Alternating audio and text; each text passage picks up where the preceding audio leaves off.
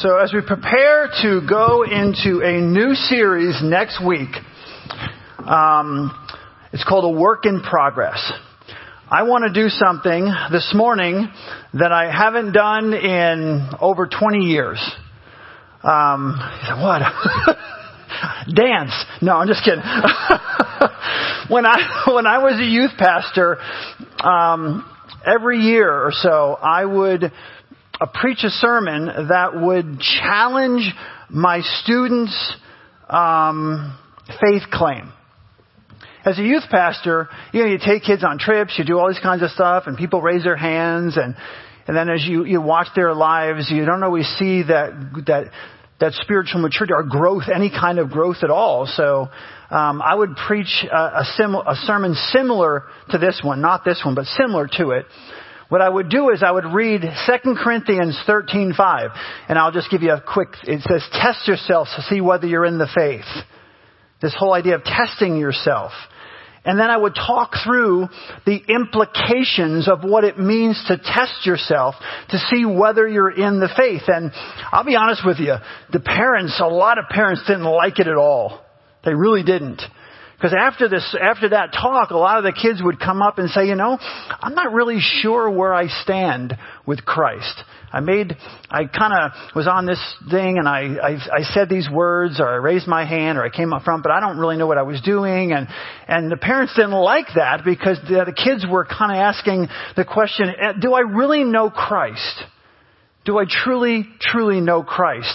I remember when I was in youth group, there were a lot of students that I hung around with and they all, we all, you know, pretty much acted the same. People were just pretty much talking about God. We sang in this choir, this huge youth choir and everybody sang in the choir. Everybody went to the national convention thing. Everybody, and we all talked the same. But then later on in life, as I got to be Facebook friends with people I hadn't seen in 30 years or so, 20 or 30 years, we get into conversations and they say, yeah, I'm not really that whole that whole Christian religious thing kind of deal. It didn't it didn't really ring true for me or whatever. I was just really going there for the social aspect. You know, there were guys there, there were girls there, and I kind of liked the guys or girls, so I went for the social aspect. But I never, I really never believed, if you will.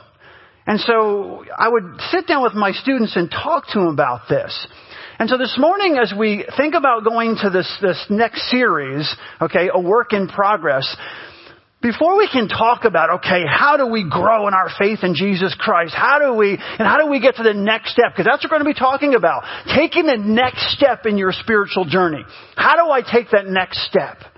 Before we get there, I thought, man, the Lord has put on my heart, you need to make sure everyone is there. Now I'm assuming everyone is there, but you know, it's probably not the good thing to do, just assume. So this morning I want to make sure that everyone understands, okay, what it means to be a follower of Christ and kind of testing themselves, if you will, so that when we go into this next series, we know where we are. You could say, well, I'm not even sure I'm a believer. Or, yeah, I am, but I need to grow. But I want everybody to understand where they are spiritually before we move into this thing. Now, most often, people who live in, there's people who just live in fear that they aren't saved. If, if you're one of those people who kind of like now thinking, oh man, I'm not really sure, um, the people who are concerned about whether they know Christ or not are usually the safest people of all. Okay? They really are. They're, they, they, they're, you know, to make sure I'm, I'm, I'm walking with Christ and do I really know Christ? And those people need to worry the least.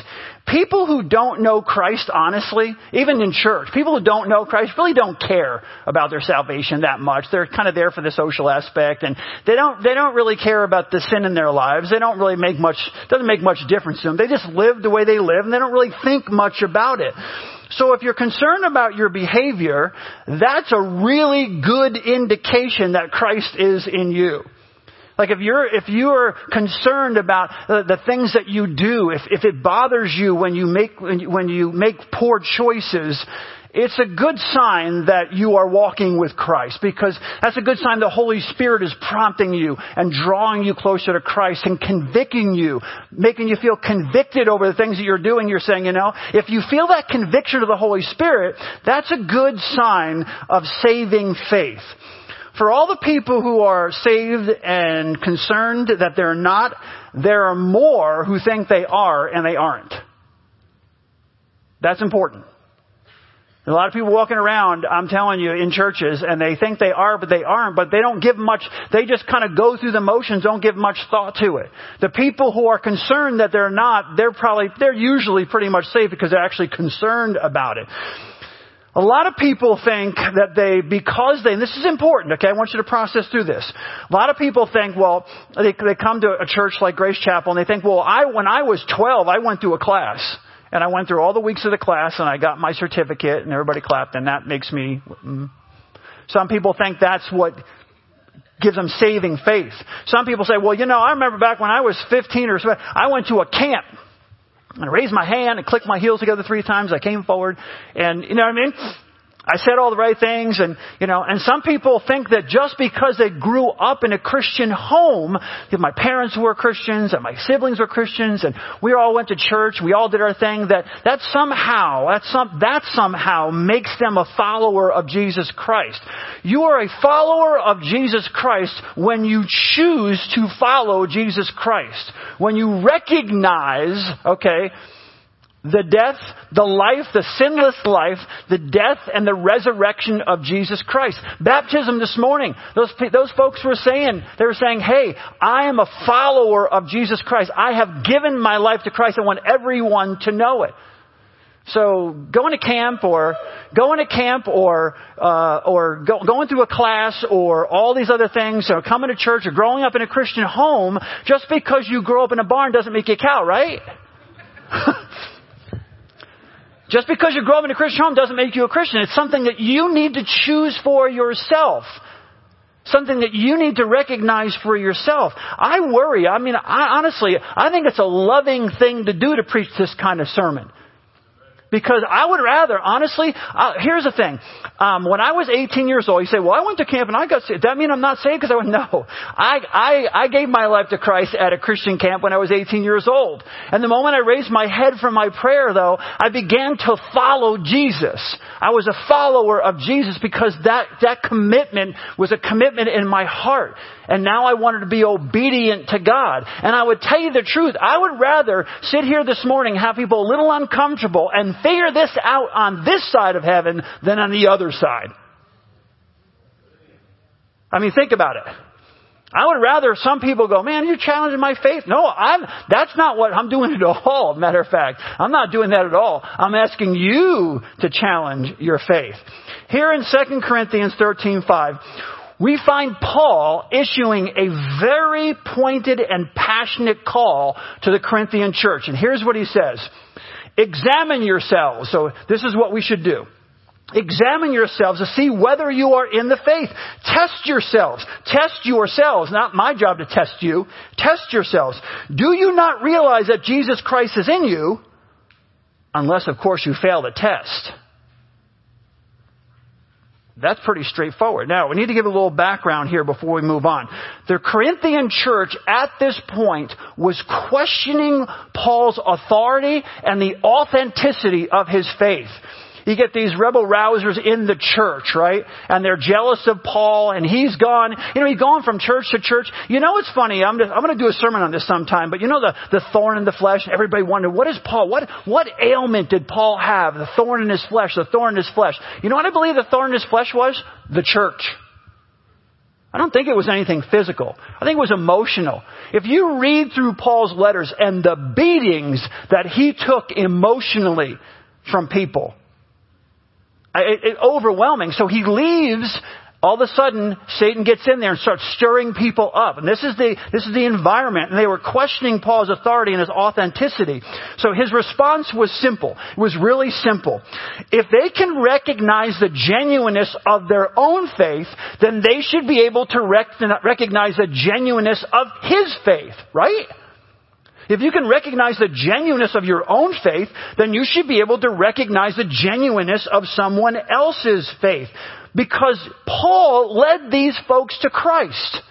And Paul has been walking with Christ in authenticity all along the way. So he leads them to Christ. He's walking with Christ. And so he's challenging them. He said basically, listen, If you can recognize the authenticity of your own faith, you should be able to recognize the authenticity of my faith. That's why he says in 2 Corinthians 13 and verse 6, he says, And I trust that you will discover that we have not failed the test. We have not failed the test. Test yourself to see whether, if don't you know Jesus Christ is in you, unless of course you fail the test. And he goes on. And I trust that you will discover that we have not failed the test. In other words, if you're a believer, you should be able to recognize the, the Spirit's, the Spirit's work of holiness and sincerity in a person's life. So he's challenging them to look into their own hearts. You know what I find? Most often, people who, um, who accuse others many times are hiding something themselves. And Paul knew this. Those folks but he left behind that are accusing him and, and challenging his authenticity and challenging his authority and challenging all this stuff, they were living their lives in kind of a really shady way. In 2 Corinthians 12:21, Paul says this, I'm not afraid, I am afraid that when I come again, my God will humble me before you, and I will be grieved over many who have sinned earlier and have not repented of the impurity, sexual sin, and debauchery in which they have indulged. So cast when I'm behaving this way, I'm living my life this way, I want to cast aspersions on you. I want to kind of hold you out and try to hold you up as someone who's not and challenge you and it, it keeps the pressure off me. If I shine the light on you, the light, I'm, the, I'm in the dark. I, the light's not shining on me. And Paul's saying, hey, wait a second. Here's my concern. Okay, here's my concern. Now, when I come and visit you, I'm gonna, I'm going to see that the sin that was in your life earlier, you haven't repented of that sin yet. So they're trying to shovel it off on Paul, and Paul's kind of pushing back a little bit. In 1 Corinthians chapter 16 and verse 13, Paul tells them, and a lot of you remember this, stand firm in your faith, right? So he tells them to stand firm in their faith. Then all of a sudden this starts to bubble up. And now he says they need to test themselves to see whether they are actually in the faith. So he's saying stand firm in the faith and all this starts to come up and he wants to challenge them. So he says, he says, you need to test yourself to see whether you're actually in the faith. In the faith. To fail, to fail that test is to discover through self-examination, okay, this is important. To fail this test is to discover through self-examination that Jesus is not in them or in us. Self examination. How do you examine yourself? Someone say it. Through what? The Word of God. Yeah, through the Bible. You know the Word of God. So you look in the Word of God, you're looking at your own life and you're saying, I'm not living according to the Word of God. I'm going through, I, you know, I'm just, I'm kind of like, I'm a chameleon. I, I, I'm this way when I'm here and I'm that way when I'm there. There's no, I have really no desire to repent of my sin. I have really no desire to walk, to truly walk with Christ. I don't really care if I read my Bible. I don't really, so it's just kind of like a cultural thing that I'm doing. He's saying you need to test yourself to see whether you're in the faith. And to fail the test is that after you've, there has been self-examination, you realize that Jesus is not in you. Paul may, Paul may be confident, and I'm, I'm sure he was. He may be very confident that the people that he has led, okay, will pass the test. But the possibility always exists that some may discover, honestly, that they failed. And again, you think, well, how you judge someone else's faith? He's not judging someone else's faith. He's telling them to judge their own. That's a loving thing to do. If you see someone who says they're a believer and they're just living like the devil, I'm serious, and they just, their, their language is no different than the world, and their behavior sexually is no different than the world, and the way, way they, the way they act when they go out is no different than the world, and the way they interact with people is no different than the world, and they never, you know, it's a loving, hear me out, okay, we're talking about eternity here. It is a loving and compassionate thing to do to just ask someone, hey, where do you, I just, I love you. I really do. And I'm not trying to be your judge. God, God's the judge. But what I'm doing is pointing out what I see. Help me understand why you feel the comfort to sleep with your boyfriend or girlfriend anytime you feel like it, or to use that kind of language, or to do, and, and, and just help the person recognize that. Because you'd hate to be, honestly, you'd hate to leave this world and be on their side and someone have to say to you, man, I, why didn't you say something? Why didn't you challenge me? Why didn't you even have the love, love me enough to ask me these kinds of things? So Paul may be confident that they'll pass the test, but the, there is the possibility that when they examine themselves, they may fail the test. In other words, they need to face the reality of self-delusion like they, they, you know, deluding themselves into thinking that they, that they, they have assurance. They have this false assurance in themselves. Because they, because they're deluded. They're not really thinking it through. They're just kind of, again, they're getting swept up with the crowd. When they're here, they just kind of go along. And, and now, Dietrich Bonhoeffer calls it cheap grace. Cheap grace. People think that, you know, oh, yeah, I raise my hand, do anything, I, I, can do anything I want for the rest of my life. Well, if you're, if you truly have saving knowledge of Jesus Christ, if you're walking with Christ, that's very true. You can't lose your salvation. The question we're, we're talking about this morning here is, do you actually have it? Do you have a relationship with Jesus Christ? And again, I, I, I'm, I'm being really cautious in how I'm presenting this and everything else. I don't want to come across like hellfire, brimstone, and pointing fingers at people. That's not what I'm trying to do at all. I just know we're going into a series that's extremely important to our spiritual growth, and we all need to be on the same page. And if one person in this room walks away this morning and goes, you know, I'm not really sure, and talks to me and, and gives me a call or gives another staff person a call, one of the elders or one of the leaders, and just walks that through, then you know what? Wonderful. That's fantastic. Now we know where we are. We can go from there. So this is, this is one of the most loving sermons you'll ever hear me preach. May not feel like it, okay, but it is. I love you, okay? Okay, so this brings us to our own self-reflection here. Our own self-reflection. Let's process through a few questions that may help us. Some of the questions that you, you can think through. Uh, am I in the faith? Are my beliefs governed by Scripture or my own opinions and perspectives? Think about that. Are my, uh, do, do I live my life according to the Scripture, according to the Word of God, or according to my own opinion, or according to my own perspective? That has as much weight to me as Scripture. Do I elevate, think about this, do I elevate my feelings over the Word of God? Like I would sit down with, I honestly will sit down with people in the 21st century especially. You sit down with someone and they're doing something and you open up the Word of God and you say, here's what God's Word says. And years ago, this didn't happen very much, but it does now. People say, well, well, I feel God is I feel like God told me and I feel and everything. Like somehow their feelings have equal authority with the Word of God, even if their feelings contradict what we're reading from the Word of God. So you gotta ask yourself, and be honest, be honest, okay? Do I elevate my feelings above the Word of God? Do, and, and other, other church backgrounds, do I elevate my traditions above the Word of God?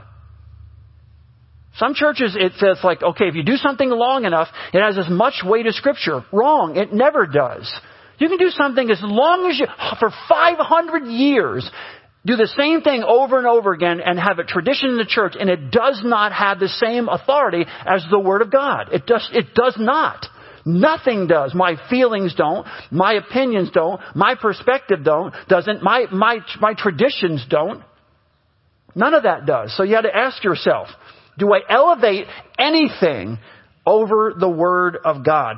Do I honestly accept the Bible's claim of the incarnation of Jesus Christ? God, the God in human flesh comes down to earth, lived a sinless life, died on a cross, okay? Died on a cross for my sins, rose again so that I could be saved from my sin. Is that something I believe? Do I truly believe that? Because that's what, right? Romans 10:9. If you confess with your mouth that Jesus is Lord and believe in your heart that God raised him from the dead, then you will be saved. So we need to ask ourselves, these are tough questions we need to ask. Is my life, is my life shaped by the reality of God's truth? Do I live my life according to the Word of God? Now, if you say, well, not all the time, well, that doesn't mean you're not a believer. You're not a follower of Jesus. It means you need to work on that. You need to grow, right? I need to grow. I need to grow. I need to get to that next place in my life. I, I kid you not, I'm working so hard in my own life on some issues right now. And they're not like anything deep and dark I could, you know, talk about in church. Uh, none of that. It's really just my own, it's my own mind and trying to work. What does it mean? Honestly, here, I'll tell you what it is. What does it mean to truly, utterly die to self? What does that mean? Now, some people are like, what are you even talking about? Right, because you're growing. You're on that first step and you're growing. But as you get older as a believer, you start asking other kinds of questions. God, what does it mean for me to die? My, I, I, when I gave my life to Christ, I died and my life is now with Christ, is hidden with God in Christ. So I died to my, what does that mean to die to self? How do I interact with other people in that scenario? To be dead to self and to just live completely for Christ. That's a, that is a part of sanctification. It's going to go on for the rest of my life. And if I, if I think I've gotten to a place on that step, then it's another step and another step. That's what we're talking about this morning. It's not, it's not, so if you're, if you say, well, I'm not exactly sure if I'm living up to exactly what you're saying, that's okay. That's not what I'm talking about. What I'm saying is, ask yourself these questions. If you're struggling with them, you're probably you you probably are have a, a, relationship with Jesus Christ. You just need to grow in that area. We're none of us are ever we've never gotten there. We're getting there, right? God will take me as I am, but God doesn't want me to stay as I am. All right? And Christians say, well, God takes me as I am. Well, yeah, He does. He absolutely does. He takes you as you are, but honestly, He doesn't want you to stay as you are. He wants you to keep growing and be conformed to the image of Jesus Christ. So, and this is key. This is so key. When I, when I sin, ask yourself, when I sin, when I fall short, do I recognize it and repent? Do I honestly, do, do I recognize when I fall short and do I have a desire to repent? Or do I find ways to, to honestly to rationalize areas of my life that I know are inconsistent with God's Word? Do I give in to my temptations? Do I give in to my desires and then justify them? Or, okay, or do I have a broken spirit like David when he sinned against God with Bathsheba? Is it, is it more like, and you don't have to to be David. I'm saying, is it more like David saying, have mercy on me, O God, when I sin, when I fall short, when I make mistakes? Do you say to yourself, have mercy on me, O God, according to your unfailing love, according to your great compassion, blot out my transgression, wash away my, all my iniquity and cleanse me from my sin. For I know my transgressions and my sins are always before me. Against you, you only have I sinned and done what is evil in your sight. Okay, he goes on and on. Is that my attitude? I mean, at least trying to, is that closer to my attitude? Or is my attitude to justify, to ignore, to rationalize my sin, okay, and just kind of move on? Because if you're, if you feel no, if you feel no conviction and you have no desire to repent when you fall short, that's one of those things you gotta walk through with God in your mind. Why, why not? Listen, I, I don't, here's the thing. I don't want anyone to walk around in a consistent state of fear and guilt and shame this morning. That is not what I'm talking about here. That would just be, that, that would be wrong, okay? If you walk out of here thinking fear of like, oh, am I really saved? Or, you know, or uh, guilt ridden or shameful. That's not what we're trying to do here. It says test yourself to see whether you're in the faith. Don't you know that Jesus Christ is in you? Unless, of course, you fail the test. Test yourselves. And if you come to the point where you're convicted about something, ask God to forgive you. And if you come to the point where you're not sure where you stand with Christ, sit down with someone who you're close to, you know is a follower of Jesus Christ, and walk through that together. That's all I'm asking. Don't let Satan come in and start making you feel all like there's a difference between conviction and condemnation. Conviction is through the Holy Spirit. When I feel convicted, I ask for forgiveness and God forgives me and I go on my way. Satan will come in and talk like this and condemn you. You feel condemnation. Uh, here's the thing. The Bible says, therefore there's no condemnation for those who are in Christ Jesus. You shouldn't feel condemned, convicted and try to grow in your relationship with Jesus Christ. That's what we want. But I also want to avoid, to be honest with you, the opposite extreme that is characterized by a self-deluded person who's indifferent to the Word of God. If you're that person, you're just like, mm, take it or leave it. Then I, then I want to, cha- I want to challenge you this morning with all the love of my heart. I want to challenge you to test yourself. This is, this is the most important test you're ever going to take in your entire life. So, alright, I'm not gonna, I'm not, we're not gonna go on too much longer here, but here, here's the true test for me. Okay, now, you know, giving your life to Christ, asking Christ to come into your life. We talked about it through baptism. I've talked about it up here. But in Matthew, in Matthew chapter 22 verses 37 through 40, it talks about how to live your life every single day. If you're, this is a good, here's a good starting point for you to really test yourself. Ask yourself. Jesus replied, he said, what, you know, how, how, what is it, what is the greatest commandment? How do I know? He says to love the Lord your God with all of your heart and all of your soul and all of your mind. This is the first and greatest commandment. And the second is like it. Love your neighbor as yourself. All the law and the prophets hang on these two commandments. Love your neighbor as yourself. So you'll love the Lord your God with all your heart, all your soul, all your mind, all your strength, and you'll love your neighbor as yourself. You put other people before yourself. There's your starting point. Am I living that way? That's the ultimate taste, test. Everything else flows out of that. So next week, here's what's going to happen. We're going to, we're going to go on a, a, a corporate as a church an individual journey. Okay, um, this is going to be fun. You're going to get like little gifts every Sunday that you know to remind you of things. It's going to be a blast. Okay, it's going to be a blast. So we're going to go through this corporate and this individual journey each of us needs to take that next step in our in our faith walk. Every single one of us, from from from me as a senior pastor, all the staff, all the elders, all the you know everybody, all of us, every individual here, we need to try to take that next step in our spiritual journey. When we took the when we took that reveal survey, remember you guys took that reveal survey. A lot of you took that reveal survey. That's one of the things that came out in the reveal survey. That's one of the reasons we're doing this series. We're responding to what you said you want. We're responding to what you said in that survey that you, you actually need.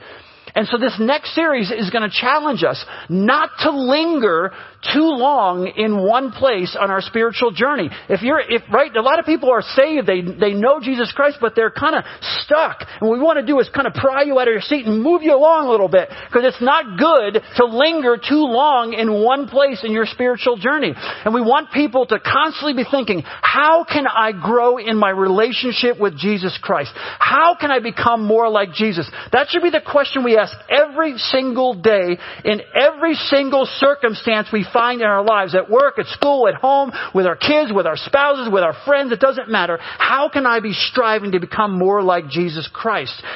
Jesus wants us to test our limits.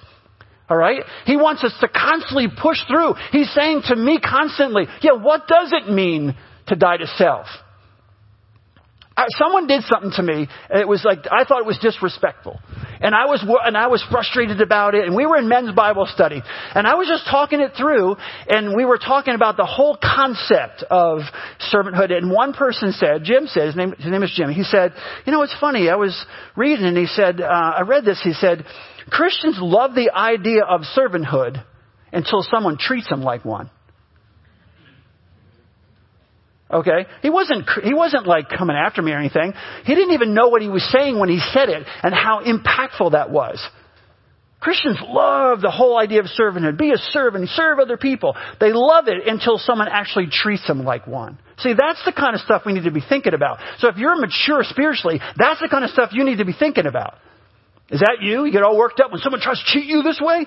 Well, isn't that the way you're Isn't that the goal to be a, suffering servant like Jesus Christ? So God wants us to test the limits of our faith and He wants us to live without boundaries. We gotta keep pushing and pushing and pushing and pushing on the boundaries. For some, that means honestly giving your life to Jesus Christ. Even this morning, I want you to talk to me after this service is over. You're not sure? Then you need to give you, we need to make sure where you stand with Jesus Christ. Alright? So it means that. For others, it means growing in your relationship with Jesus Christ. How do I become more like Him? How do I take that next step in my faith walk? For that to happen, we need that iron sharpens iron. Honestly, it is really difficult to grow on your own. We need to be connected to one another. So this morning, as we close out here, I asked a few of our leaders to come up and to share with you some of the ways that you can get connected. And the first is Deb. You need him. Yeah, grab that one. Oh, is that working? Try it. Good. Try it. This is guessing. Yep. Oh, thank you. Thank you. Okay. I'm. It's okay if I don't sit. It's like as tall as me standing, so it's a little awkward. Sorry. one of us has really short legs in the family, and one of us has like five foot legs, about as tall as I am. Um, I am really excited to invite you to our next thing for the women here, which is our women's retreat. And one of the best ways to get connected is to spend time together. And I know our lives are so incredibly busy. It is just chaotic. And as moms, women's, women's, women, wives, single women, it doesn't really matter, but we tend to do so much today in culture. And it seems really hard just to get a little bit of time to slow down and connect with each other. So one of the best things that we do in our year is to just go away for, it's overnight, and just try to spend time with each other. And we are going to be doing that on March 8th and 9th. And it really just gives us the opportunity, one, to meet new friends, which is kind of hard to do in the foyer in between services. If you don't have that opportunity to start a, a conversation, you sometimes don't get to meet new people. Mm-hmm. Also, you get to go a little deeper with people that you know because you're having deeper conversations. So you get to go a little deeper with the friends that you have. Um, also, one of the other things that's kind of fun to be able to do is when you're out of your routine, you get to be able to process things in a different way. You get to think through things that you may not think through. You get to be able to hear the Holy Spirit talking to you in ways when you're out of your daily routine. I know that happens for me. When you slow down a little bit, that's really hard to do, again, in our culture. But when you have just even that 24 hours to be able to slow the pace down a little bit, to kind of focus on one thing, for the day or for the weekend, you know, be able to talk with other women and see things from a little bit of a different perspective. Mm-hmm. This year, our, our topic is on gratitude, which I'm really excited about. I'm excited to hear from you, to hear what the Holy Spirit speaks to you about, and that we can share with each other. So you are able to register in the foyer today. You're able to register at home. If you have any questions, please ask me, or um, I think a lot of the staff could probably help direct you to the right place also. But we just want to encourage you. You know, life is so much better when we're doing it together. You know, we all go through difficult seasons and difficult times, but when we can be there to pray for each other and do it together and hold each other accountable and hold each other up, it is just so much easier. Thanks. Kevin. Hi, uh, and I'm Kevin Schwieger, and I uh, talk really loud because my microphone's not. Okay, I'm Kevin Schwieger, um, marketplace minister here at Grace Chapel, and uh, half of you are, who know me and have been around for a while are going, uh, "So why do you call yourself that?" Because I don't even know what that means, and the other half of you are like. I really don't know what that means. But um, so here at Grace Chapel, we talk a lot about sacred versus sinful, and if it's not sinful, it's what sacred. sacred, and that includes your work life. And so that's so much part of our DNA here at Grace Chapel that uh, I'm the pastoral presence over that. Fairly new job description is kind of developing as we speak, but um, and so. Uh, a lot of what I will do in the future is just speaking into the lives of our entrepreneurs, our small business owners, our everyday working Christians, helping you uh, be faith active at work. Mm-hmm. Um, but one of the other things that I do is to teach our 201 class. Uh, David mentioned in the uh, in the opening announcements the 101 through 501, and the 201 class is about uh, developing um, good habits to do exactly what Jeff's been talking about to move along in your spiritual journey and your spiritual uh, disciplines. And um, so I'm going to be one of those topics that we talk about during the 201 class is about interacting with God's Word.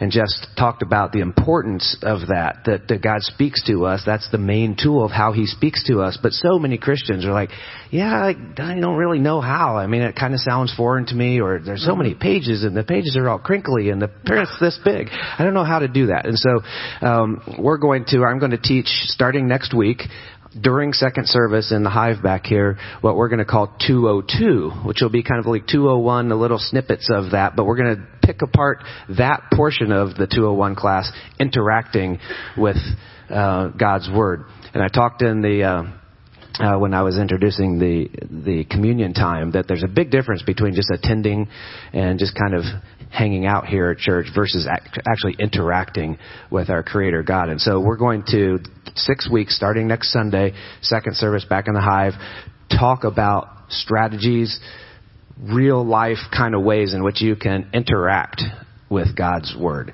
Mm-hmm. And um, I'm excited about that. It'll, that should be fun. We'll do a lot of interacting and, and playing off of each other, so it's not going to be me lecturing you. We're all going to hang out and do this together. So That's awesome. Thanks, guys. Really appreciate that. That's awesome.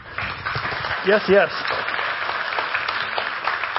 So as we as we close out, a couple more things. Like we, we're going to be, I'm going to be rolling out. We're going to be rolling out a lot of these opportunities for you to serve, opportunities for you to grow. Because again, as we got that survey, the encouraging thing is we scored really high on that survey as a church, health wise. We scored really, really high. But we kind of picked on some things and we, we had an interview with someone and they said, okay, if there's any areas that people are saying they would like to grow, and this is one of the things a pastor goes, oh, this is great. People are saying, how do I get to that next step? How do I get to that next level? How do I, so it's like, okay, this is what we're going to do. We're going to give as many options as possible to help people go from this step to this step to this step, taking that next step in your spiritual journey. And uh, Kevin just mentioned it. Starting, and, and uh, David did too, starting next week, uh, March the 3rd, right, is next Sunday. That's when 101 starts. Seriously, if you are serious about growing in your faith, you need to go through to 101 through 501. You need to go through all of those classes. That's the foundation of everything. You're going to find out how you can grow in your, your walk with Christ. You're going to talk about, we're going to talk about your spiritual gifts and how, what are, why, what are your spiritual gifts and how can you be used by God and what is your purpose and all of those things. So that's coming next week. And the last thing I want to share is an initiative that I'd like to kind of kick off as part of this, as part of us, our growth, we need to be reaching out in love to those around us. So I'm calling it the three I challenge. Number one is intercede. Number one, number two is invite, and number three is invest. You want to intercede. So I want you to be thinking about, I want you to be thinking about who can I, who, who would I like to see come to know Christ in my life? At work, at school, around my home. It doesn't matter. In your neighborhood. Who is it that you want to start, you want to start thinking about and saying, I would love to invite that person to come to Christ at some point. I want to get them to come to know the Lord, our, my Lord and Savior. Number two is invite them to some church event, a service, an event, a service opportunity that we're doing. Invite them to something and then invest in them. Invest in their lives. Follow them up. Serve them. Do whatever you need to do to serve that person. So you want to think about who you want to lead to Christ. Then you want to invite them, okay, to um, to one of the church events, and then you want to invest in them. Okay, those are the three I's. Remember what I said earlier. Love the Lord your God with all your heart, all your soul, all your mind, all your strength, and love your neighbor as yourself. True love for someone, most of all, says, I want that person spending eternity with the Lord.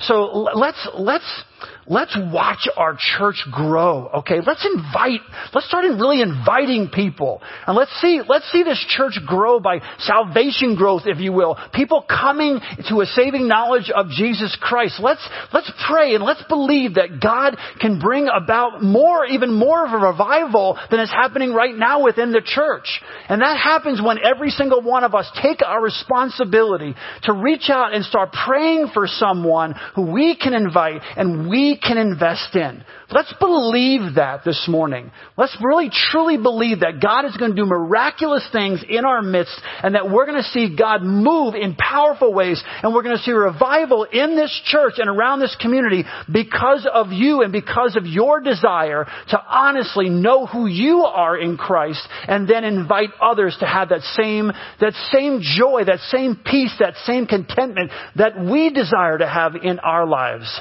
Let's bow with our heads in a word of prayer. God, thank you. Thank you so much for this amazing day you've given to us. Thank you for everything that went on here this morning. The baptisms, the communion, the testimonies, the desire, Lord, for each one of us to know you more. I pray for next week as we kick off this new series. I pray, dear God, that we would prepare our hearts, that we would even take maybe one day to fast this week in preparation for what you're going to do in our individual lives and then as the body of Christ. We thank you, we praise you in Jesus' name. All God's people said, Amen. All right, have a great week. Love you.